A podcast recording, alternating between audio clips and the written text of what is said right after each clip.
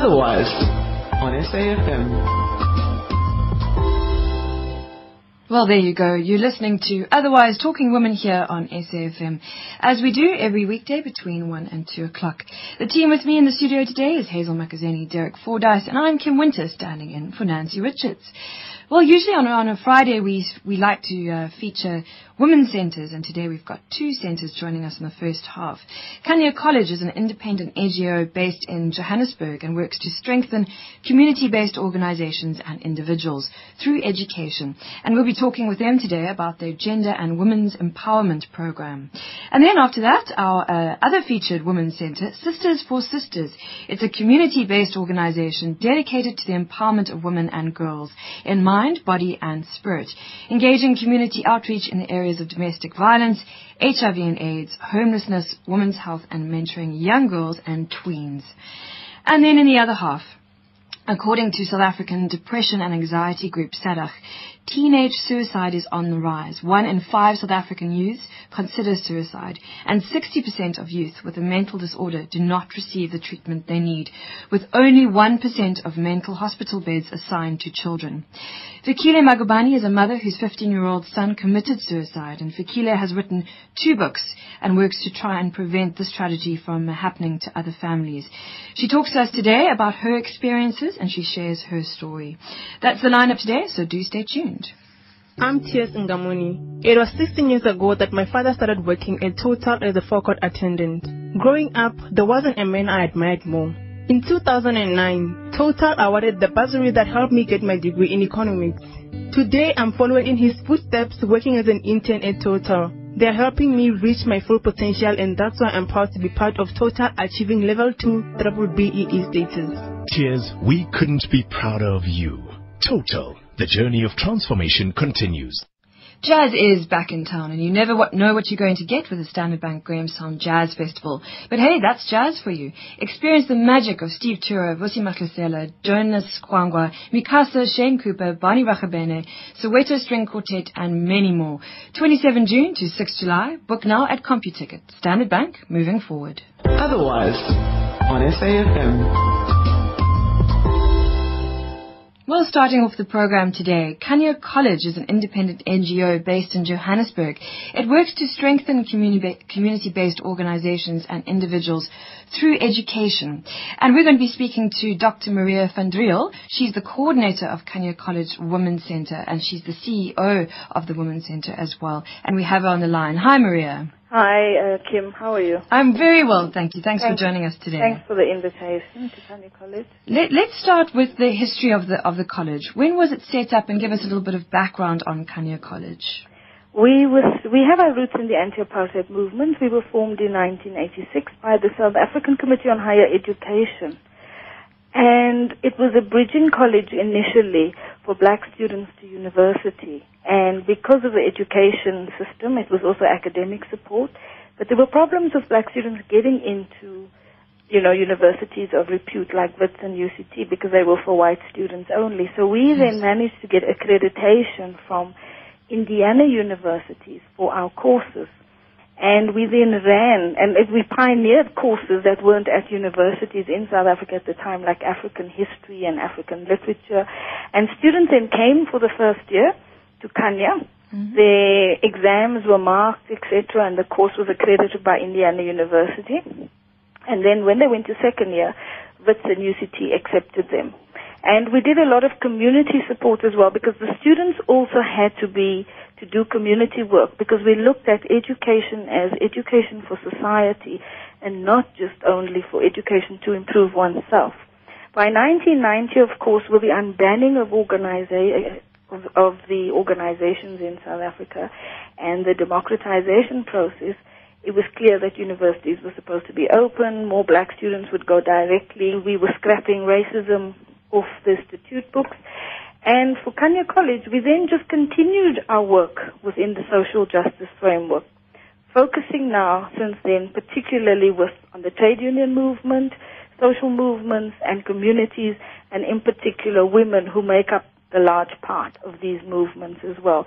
So since then, our work has been in an educational area, but with different sectors of society. Um, as I say, women are one of the important, um, you know, areas of our work. And we then formed, so in the 1990s we did a lot of work from with the movement supporting their struggles against the privatization of water, um, understanding the new labor legislation coming in, working with all the trade unions and so forth. And what became clear as well was that you couldn't just do gender work in general, but mm. what we needed to focus on in particular was also to look at women themselves and their position in society and for them to empower them to lead the struggles, whether it is it's in the home, whether it's in the community, whether it's in the school, in the university, etc. Because I think what we're looking at is even today still, although there's been many changes in South Africa, women and in particular black women in South Africa are right at the bottom of the ladder. Mm. And they still remain the face of poverty and inequality and, you know, no skills, no development, no access, etc. And it's particularly bad in the rural areas although I mean in the cities as well, as you know, informal sectors, and we work in the inner city and we work in Gauteng, we work in Southern Africa okay. and Africa. Um, and okay. we find that that is a trend internationally as well, you know, in terms of the position of women in society and how women just get left behind all the time. Mm-hmm. Um, so in 2011, we formed Setsi Samosadi, which is uh, a woman's center. And it is geared towards women in terms of empowering women. It's also a space for women to just drop in, a tranquil space to read, to write, just to have a cup of coffee.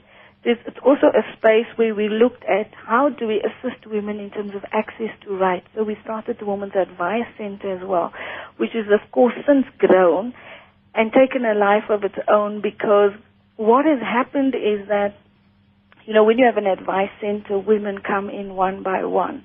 But it also means that they need to know about the center. And then there's also questions of transport and location and so forth. So what we've done subsequently is we run mass advice days. And we've been doing this with sister organizations, other NGOs, mm. as well as fraternal organizations and constituencies that Khanya has worked with over the years. So, for example, in December last year and in February again this year, we ran, we went, we worked with the Gauteng concerned residents and went door to door to say we're going to have a community advice clinic, a legal clinic here. And on the day, 230 people pitched, predominantly women. Okay. We also then got support from the NGO network that we work with and that we set up. And this is a group of NGOs who are paralegal. So it includes organizations like Legal Aid, Pro Bono, POWA, um, Lungelo, NISA, women's organizations. We bring on board the Department of Labor, the Department of Social Development. We bring SASSA. And the, the community then is able to actually get a sort of one-stop advice. So mm-hmm. instead of, you know, the concept has changed as well to make sure that we locate the access to mass advice within communities. So instead of just having an advice center in the community, we really try to get communities to come, you know, um, in mass on that not day. Ju- not just women, but but communities. Well, well. communities as well. Yes. But then we also have special setups for women. So yes. we have uh, facilities where women can get counseling. We have a range of women's organizations that are there specifically to deal with women's issues. But after that as well, if the women are referred, we then follow up the cases with them and then also assist in continuing until the issue is resolved. A lot of the issues, um, Kim, are also social, you know. I was going to ask you, Maria, what, what are the questions, the, the issues, the challenges that these women come to these mass advice sessions or to your center with? Well, there's, you know, the issue of domestic violence is big, right? Mm issues of maintenance for children, the non-maintenance of children that we don't just grow up, we just don't have a culture where people take responsibility, you know, and men take responsibility for their children. But what came up particularly, which was very widespread in Soweto, was a housing issue and mass evictions. Grandmothers die, and They don't know it. The grandchildren get an eviction order because the house, the grandmother died intestate without a will. Mm. And there's, it seems like there's a scam, you know, within sections of the local government. And the house is sold. And the grandchildren and the children are left behind who are then evicted because somebody else says, but we now own the house. So it's become a big issue that is that's become particularly a social issue in terms of the issues of housing wills. I think before in the past we've never had to look at working class people having wills and having to put down, you know, what happens to me when I die, etc. Because we, you know, associate very often wills with private property and huge properties and things like that. Hmm. But this is clearly a big issue and it's a legal issue because then that family is involved in a long battle in terms of getting their title deeds, especially now with access to, you know, RDP homes and homes that have then been bought and since particularly in the new South Africa, there's been a problem in terms of ensuring that people get their title deeds. So this is one, this is a social issue. You know, as I say, it's not an issue that just affects one person. And so what the mass advice does, it helps us to assist people as individuals, especially women who've got issues, you know, related to violence or access to grants or things like that. And then it also helps us to assist women and men and the community in particular on social issues. Maria, there's there's a lot going on at Khanya College, as, as you just said there, um, and, and, and there's a quite a range of different programs and, and things like the mass advice days that you hold. How can people access these programs? Where, where where's the best stopgap to to visit? Do you have a website? What's the best way? We do. We do have a, web, a website, um, which is uh, khanyacollege.org.za. Um, and we also run very public programs like the Jozi Book Fair, where women can come and host issues, literary organizations, women as authors, self-publishers. We get home-based care workers, for example, to participate. And, you know, this year what we're looking at, they're launching the research that they're looking at in terms of, you know, these home-based care workers are predominantly women. They work in the community. They they deal with a lot of issues about the new generation, the next generation, social issues related to health, etc. But they're not recognized. These stories are now being told, and we will be hosting that. So we've got a book fair as well that is very public, where you know we invite the public, organizations, other NGOs, social movements, fraternal organizations, you know, to to to host events, to exhibit their stalls, to participate, and to engage in roundtable discussions. So besides our book fair, you know, if people go, you can also email us mm. at admin, Okay. A-D-M-I-N, at mm-hmm. khanyacollege.org.za. Okay. And we'll put all this detail up on our Facebook page as well, Maria, because there's lots going on and there's lots, I think, that people can get in touch with you about. So thank you so much for, for coming on the show today and, and sharing what you do. Thanks very much, Kim. Thank you. Thank Keep you. well. Bye. Well, that was Dr. Maria van Driel. She's the coordinator for Khanya's College Women's Centre. And as you heard, there are lots going on from mass advice days. Uh, I think they still run some academic programs. So if you'd like to find out more, visit their website www.khanyacollege.org.za, K-H-A-N-Y-A college.org.za, or you can email admin at khanya.org.za. SAFM Interact on every level. Visit our website at safm.co.za. Follow us on Twitter at SAFM Radio or simply like our Facebook page, SAFM Radio. Let's have the conversation. SAFM, South Africa's news and information leader. Otherwise, on SAFM. Right, well, next on our featured women's centres or organisations, every Friday we like to touch base with women working together to improve their lives and empower others. If you have uh, come across a women's centre, be it here in South Africa or even overseas, drop us a line on otherwise at safm.co.za, otherwise at safm.co.za, or you can visit our Facebook page, otherwise on SAFM. But today we're featuring a organization called Sisters for Sisters. It's a community-based organization dedicated to the empowerment of women and girls in mind, body, and spirit. And we have founder Eunice Oyugi and Crystal Asonga with me in studio. And forgive me if I haven't got those surnames right. Welcome, ladies. Thank you. All right, so Eunice, let's start with you as the founder. What was your vision, and and why did you start Sisters for Sisters? Okay. Uh, we started Sisters for Sisters, myself and a group of women. Uh, what happened, Kim, is that as a survivor of domestic violence, I suffered from very low self-esteem. I felt very isolated. I was very angry. And speaking to women within my community, lots of them could identify with the issues that I was facing at that time. And what we decided was to come together as women and form a support group whereby we could deal with uh, these issues, such as isolation. By coming together, we would break that isolation. And then through this uh, group, we decided to, to start just sharing with each other and just being a support system for each other in our community. And this worked very well because being together, we started uh, doing storytelling of uh, domestic violence issues that uh, we've gone through, and one woman after the other, we started sharing these stories. And you know, I just watched one person opening up and other person opening up, and it made us stronger, and we broke isolation, and that's how Sisters for Sisters started. It it's now an organization. We moved from a support group into an organization running programs, and our main aim now is to pro- provide a supportive environment for women who've um, experienced any form of abuse or domestic violence. We work with about five partner organizations. We work with the University of Cape Town. Cape Town. They've been very helpful, and that's how I made contact with uh, Christelle and others that work with us. We work closely with the St. Mary's Anglican Church, which is hosting the organization. We work closely with the Woodstock Police Station because they refer women to us. We also refer women to them. And we work closely again with the local shelters in the area because the issue is what happens to women when they leave the shelter.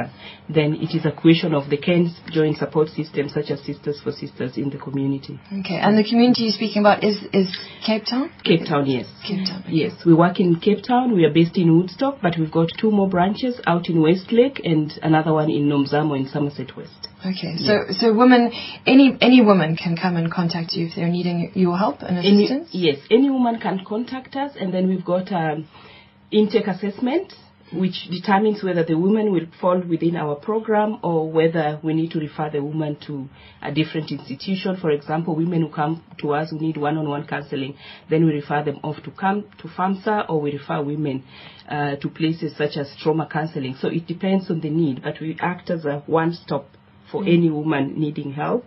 And then the other thing that I need to mention, growing from a support group into an organization, we now run uh, psychosocial support, and we've got a PhD student from the University of Cape Town who's helping us to run that.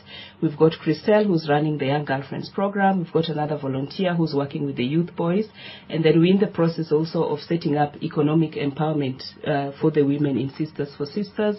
Uh, Gender Commission is coming on board to work with us on our advocacy. Okay. Mm-hmm. well. Yes. And you, you mentioned there that you, before we get to you, Crystal, about the mm. Young Girlfriends program, you mentioned there that you're a one-stop organization, one-stop for, for women. But you also, you say you, you look after mind, body, and spirit. Why was that important to define what you do with, with those three elements? elements. Mm. Okay, it is very important, Kim, for the simple reason that the the three they work together.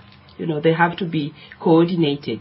You could be functioning physically, but if emotionally or emotionally you're not functioning, then the whole body cannot be coordinated. Yeah, so that's why we we kind of like um, look at empowering women in as a, using holistical approach. Yeah, not just one area, but different aspects of the women. For example, we've got the psychosocial support, and then we've got the economic empowerment, which deals with women that are looking for uh, income generating activities or women that are looking at um, getting a skill so that they can be able to go and start up a small business and Okay. care for themselves. Yeah. And Crystal, how did you get involved? And, and tell us a little bit more about Young Girlfriends program. Okay, well, sure. Well, um, I came on as a volunteer at the beginning of the year um, uh, to work with Eunice, and basically, uh, what Young Girlfriends is about is um, it was it was established over the past couple of years by Sisters for Sisters, where they saw a need to be more inclusive with regards to ages, so not just looking at the woman, but also looking at the young girls, and especially the young girls who've been exposed to violence and who've witnessed domestic abuse and intimate partner violence. So um, we came, I came on board um, with Eunice this year, where we I run workshops with the young girls between the ages of 9 and 18, where we run workshops about life skills, leadership skills, um, and empowering them to be aware of what's going on in their environment, but also to act as a sisterhood and, and to act within the community because some of the girls who live um, in those different communities communities do feel a little bit isolated and a little bit distant. So it's actually creating that sense of community and togetherness with, with the girls. And also speaking about sisters for sisters and that sort of sisterhood, Yeah. do do you find that the the older women uh, that come to you are act as mentors? Do you want that to sort of happen, or you know, is there that connection between the, the older women and the younger women as well? Yes, definitely. I find that with my group, um, with the older girls kind of acting as, as the mentors because sister, uh, for the Young Girlfriends program is a mentorship program where we want the older girls to kind of act as the big sisters to mm-hmm. the to the younger girls and offering them advice and and and that sense of uh, again community. So we I have definitely found that with the interactions with my girls in the workshops. Mm, yeah. So so it's you you run workshops, and how mm-hmm. often does that happen, and how can how how can girls access you as well? Well, basically, it's been through word of mouth and on Facebook. But um, yeah, so that's how we've been getting our girls. And the workshops are run every two weeks, where we address different uh, different activities. Where different activities are run from watching DVDs, from um, um, having joint workshops with the with the young boys, because we found that it's been quite interesting to break down those barriers and not just be seen as girls and boys, but actually a community. Um, and um, yeah, we've been running different types of workshops addressing what is beauty, um, what is sense of self, uh, what is relationships, uh, what um, you know, different different topics that they themselves have written about and have uh, wanted to address. We kind of incorporate that with um, within the workshops that we run. I was going to say it's interesting that you've actually also incorporated a, a focus on boys as well, because having that male voice is so important, isn't Mm. it? Yeah. What have you found having those boys as part of those workshops? Um, it's been really interesting, especially with the younger boys, because you know at, they're at the age where they don't really relate to each other, and it gets quite awkward. Yeah. So it was quite great to have them both um, in the workshop and, and, and interacting with each other. And we've had one workshop so far. We want to run more, so we break down those barriers and make it more inclusive, and um, we get to hear the different voices because you know. Um, um, abuse with women and domestic abuse doesn't just happen with women, but it happens within the system, and the males are involved. So Within it's quite a well, yeah, which which is quite which has been quite great to see how how um, each Ha- of them have you got the girls and the boys in the same room, or have you worked separately with the boys? Um, we run separate workshops, Okay. but we do run joint workshops um, at times. Okay. Yeah. You said the you know the boys tend to be a little awkward and don't connect with each other, Mm. but do you find that the girls really can quite easily form relationships and Yeah, they, I found my girls to be more, very mu- more extroverted and very much um, more uh, social in, in that way. Um, Obviously, it depends on their background and where they come from, but uh, most of them have been quite social. Yeah. How long has Sisters been, for Sisters been running? Sisters for Sisters was founded in the year 2008. Okay. Yeah, so All we've right. been around for quite a while. Have you seen any changes in terms of Yes, I've seen uh, quite a number of changes. Kim, I've seen women becoming stronger. You know, women who joined uh, the organization who could not talk, reaching a point whereby they break those barriers and, you know, they start sharing. You see people come in the group when they are shy, they're not interacting with others, but later they develop friendships. I've seen women develop friendships outside the the, the, the, the, support group and being friends outside and looking out for each other. I've seen also smooth integration of uh, women, refugee women coming into South Africa, finding it much easier for for them to be in the country because then we, we look at ourselves as women. You know, Sisters for Sisters has got uh, diversity in terms of who is in uh, our program. So I've seen that as well. I've also seen uh, women get, going back to their communities and opening support groups. You know, people like patients who are out in Strand, just opening a branch of Sisters for Sisters and being there and having it within their community whereby they don't have to spend money to come to Woodstock. So I've seen that. And also I've seen organizations also come in and partner with us. And so we work together. So we don't have to duplicate, but refer to other organizations who could uh, best support women in other areas. as well. So important to work together as Yes. a collective Yes. and, and strengthen. Yes. And Yeah. so the best way that people can get in touch with you would be the The best way would be through email. It's uh, info at sistersforsisters.org.za. And we have a website. It's www.sistersforsisters.org.za. .org.za. Brilliant. Crystal, Eunice, thank you so much for coming into studio. Thank studio you for today. having us. It's Yes, um, thank you. very, very inspirational, your work, and I hope to hear from you down the line as well. Thank you. Thank you. So if you want to know more about Sisters for Sisters, you can visit sistersforsisters.org.za or you can email info at sistersforsisters, and that's for the number four, sisters.org.za. Well, um, that was Sisters for Sisters, as you heard, and that was Eunice Ogi and Crystal Asunga, um, and uh, hopefully we'll hear from you guys down the line. And Thank still you. to come after the news headlines, teenage suicide. We talk with Fikile Magubane, whose son committed suicide at the age of 15. We get her thoughts on how we can combat the rise in teenage suicide in South Africa. But it's just gone 1.30 and it's time for the news headlines with Aurelie. Otherwise, on SAFM. Yes, you're listening to Otherwise Talking Women here on SAFM. Fikile Magubane has an important story to share. It is one she hopes will help youth and parents in South Africa work to combat a steadily increasing number of teenage suicides in the country. After her son committed suicide at the age of 15, Fikile has tried to use her own personal story of tragedy to highlight a reality in South Africa. She's written two books. Her first, Son, Are You Standing or Hanging? And her second book, released this month, is titled Help.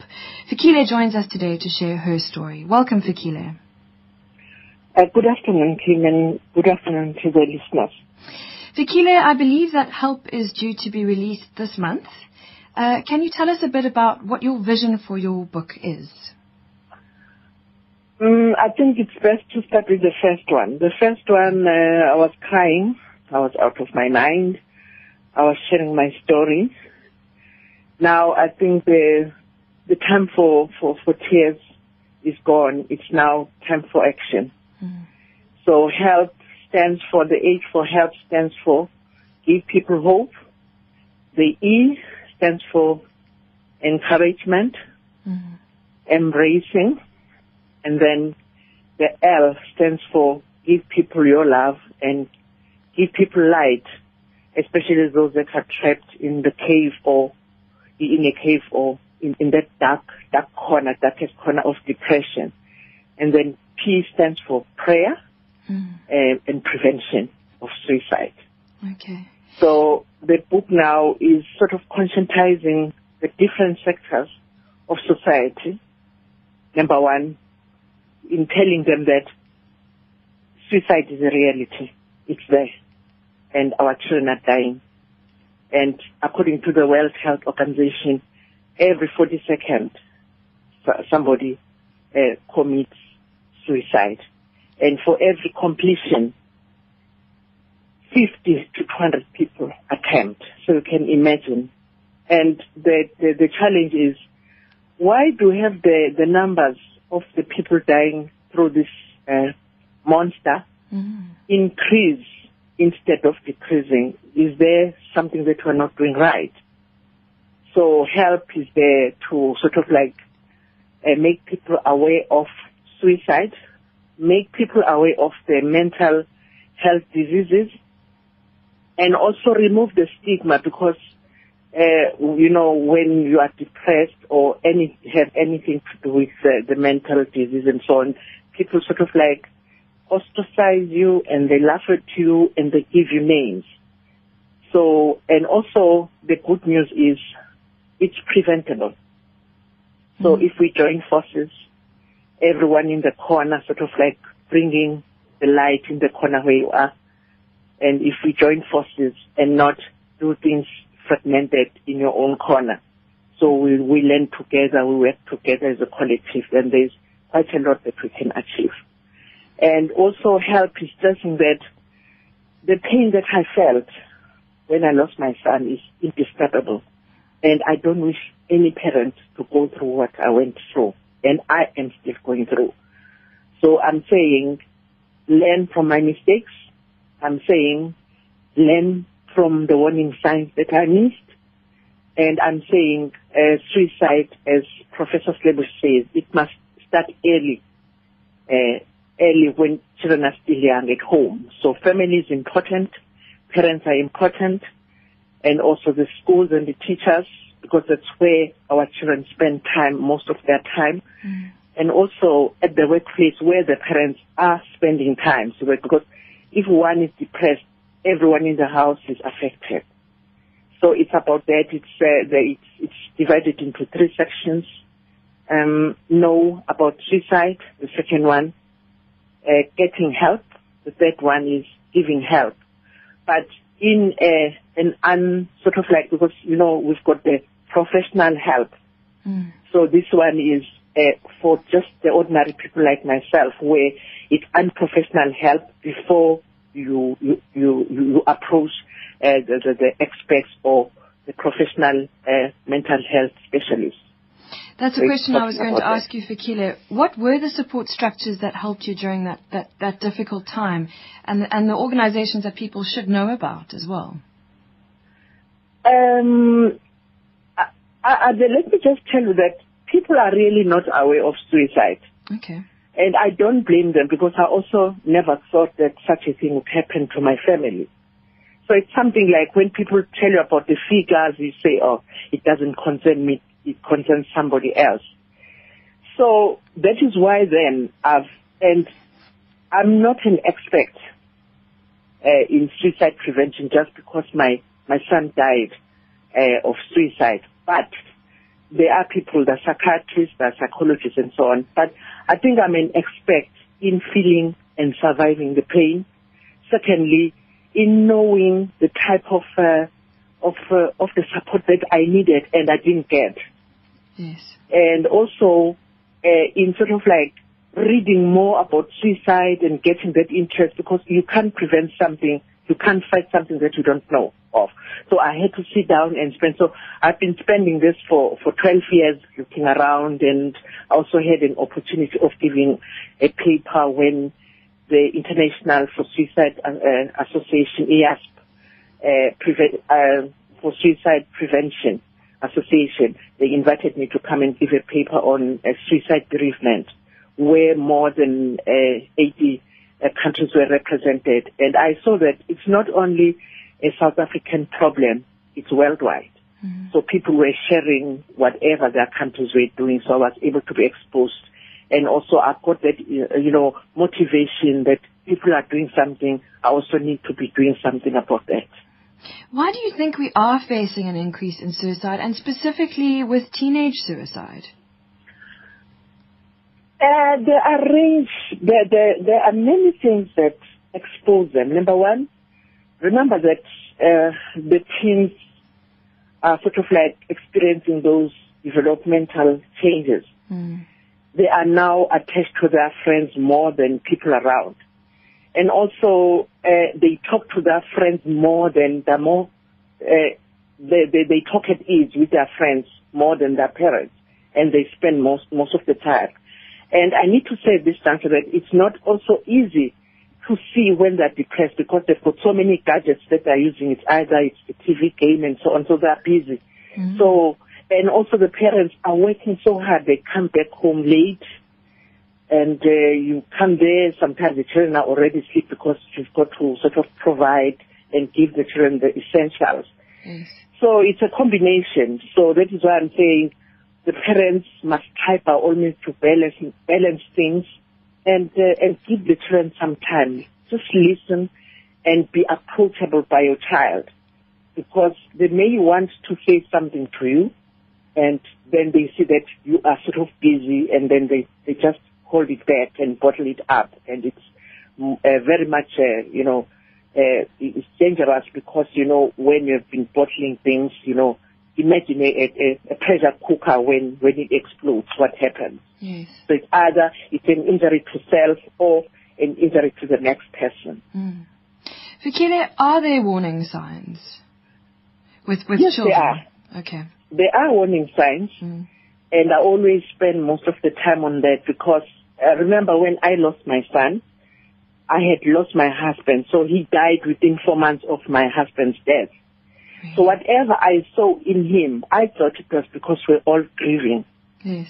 But then when I learned more about suicide and learned more that those that have lost their, uh, you know, beloved relatives and so on are vulnerable and at risk. So if I knew that, I would have taken some precautions. This is why I'm saying uh, I want to share my mistakes and share Mm. my experiences with the parents so that they don't do the, you know, make make the mistakes that I did.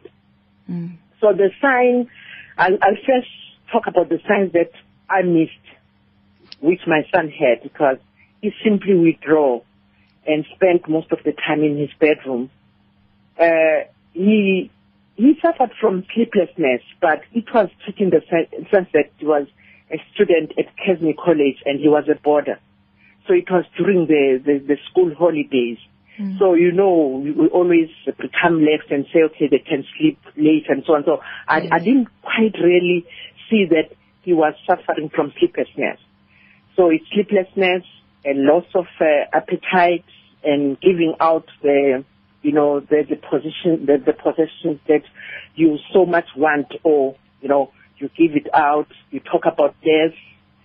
Uh, with me, he would talk about his father's death and also go to the, uh, visit the, the, the cemetery all the time, taking flowers, Mm. maybe about five or six times a week. So when I come to think of it, you know, there was something drawing him there. He was telling me that I'm, I'm in pain. And also, uh, uh, sometimes getting tired. So I remember one time I said to him, uh, please wash my car. I said, Ma, I'm going to wash your car, but I'm so tired. So that tiredness, you know, this was loss of energy and uh, you don't want to do anything. You are just tired. And he was complaining of the physical pains the mu- in his muscles. So I thought because he was joking a lot, it was because of that. I, Yes. I, I wasn't aware. And also he said to me, uh, Mommy, my friends say I must take some uh, illicit drugs uh, to sort of like uh, to, to, to ease the pain, the deep-seated pain that I have because I've lost dad. Mommy, I would rather die than take the, the, the drugs. Then I praised him for that, not knowing that he's telling me that he's going. So that is why I'm saying it's very subtle and very tricky, but the signs are there. Yes. So sometimes a, chi- a child will change its behavior, uh, the moods, and sometimes you will answer back and you think, you know, this child is stubborn and, and unrespectful, uh, disrespectful, I'm sorry, disrespectful. Uh, and yet the child is telling that I've got a problem. Please help me. That's how they, they, they, they talk to, they change their behavior. And that's where I can imagine also schools play an important role. If they see a change in behavior with, with your child, that they come to you and you can, you feel like you can work together to figure it out. it's very important that the parents and the teachers work together. But then, before that, I think what is important is the awareness and also the education about this disease. Not only uh, suicide, the prevention of it, because prevention is cheaper and, and easier than, than cure. Yes. So to talk about those things where people are given a chance of expressing their feelings, uh, a, pa- a parent will listen, you know, listening skills where you sit down and listen without interrupting, without offering the, the, the, the, the advice and so on. Just to listen and also show the person that you are not in a hurry and give that unconditional love. So those are the basic things. And also to teach our children about uh, uh, resilience and also, you, you know, life challenges are there. They'll always be there.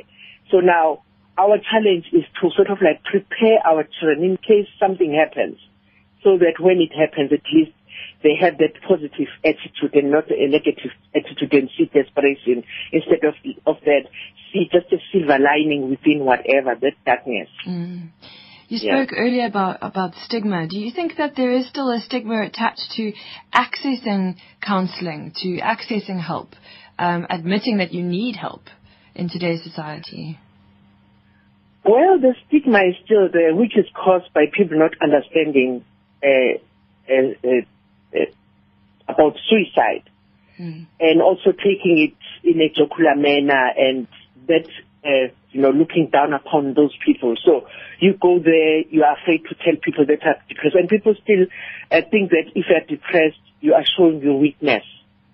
So people, you know, you know, we all are sad or depressed at some point in time in life. But then when you see that it's taking more, you know, of weeks and what, then it means there's a problem. So you need to say when we have got that, go and, and look for help. And also, where help is supposed to be there, people must be treated in a respectful manner and, and those people have the right attitude so that when you go there, you know, you are received and you are not afraid to go there. I remember when I took one of a, of a, of, of, of a teenager who had taken some poison. I took her to one of the hospitals. I won't say its name. Mm. But then she was semi-conscious and the nurses were scolding at that person saying, you know, why didn't you just kill yourself? Why do you come and waste our time? We are so busy now. We need to attend to you. You know, so Sure. that type of an attitude. So even those people that are professional, Hmm. they also need to be educated. So one of the things that I'm, I'm doing is to facilitate that type of a training where parents are going to be taught, you know, when you have a problem, you, you rush maybe to, to, to, to a religious group or you go to church. So those people must be prepared on how to handle you. You go to your friend, you go to your relative, and so, so everybody needs there's, everybody needs to be conscientized about this and know exactly what to say because there are things that which you say and you say to a person that is uh, already suicidal. When you say that, you prompt that person to sort of carry on and commit it. So you, you need to have a certain way of talking to that person without judging him and also showing that you are understanding, uh, but also uh, you know, just telling him your stance about suicide, that you believe there are other ways of solving uh, problems other than, you know, taking your life, you know. So there is a way in which people are trained into how, you know. And also, uh, the training also is for the, the parents that have got, uh, parents of depressed children. Because if you have got a depressed child or a teenager, you need to know how to cope. You need to have those uh, skills. So those are the skills that people will be getting. And also the teacher, when children are coming there, how do you sort of like see a child that has got a problem? And if the child has got a problem, what is it that you do? What are other, you know, networks that you can rope in so that you get that type of a support? Okay. So everybody has got a role to play. how can people get hold of you if they're interested in, in, in your training and also your book as well, Help? Uh, uh, I'll just give you my number. Yes? It's uh, 079 Yes? 028 Mm-hmm. 6063. Okay. Then I'll be able to give them the, the particulars. All right, and we'll we'll have that information. So if you would like to get hold of Fikile, you can email us on otherwise at safm.co.za. Fikile, thank you so much for joining us today and for telling your story as well. Thank you so much. Thank you, Thank Fikile. you. Keep well. Bye bye. That was Fikile Magabani. She is the author of Son, Are You Standing or Hanging? and her new book titled Help.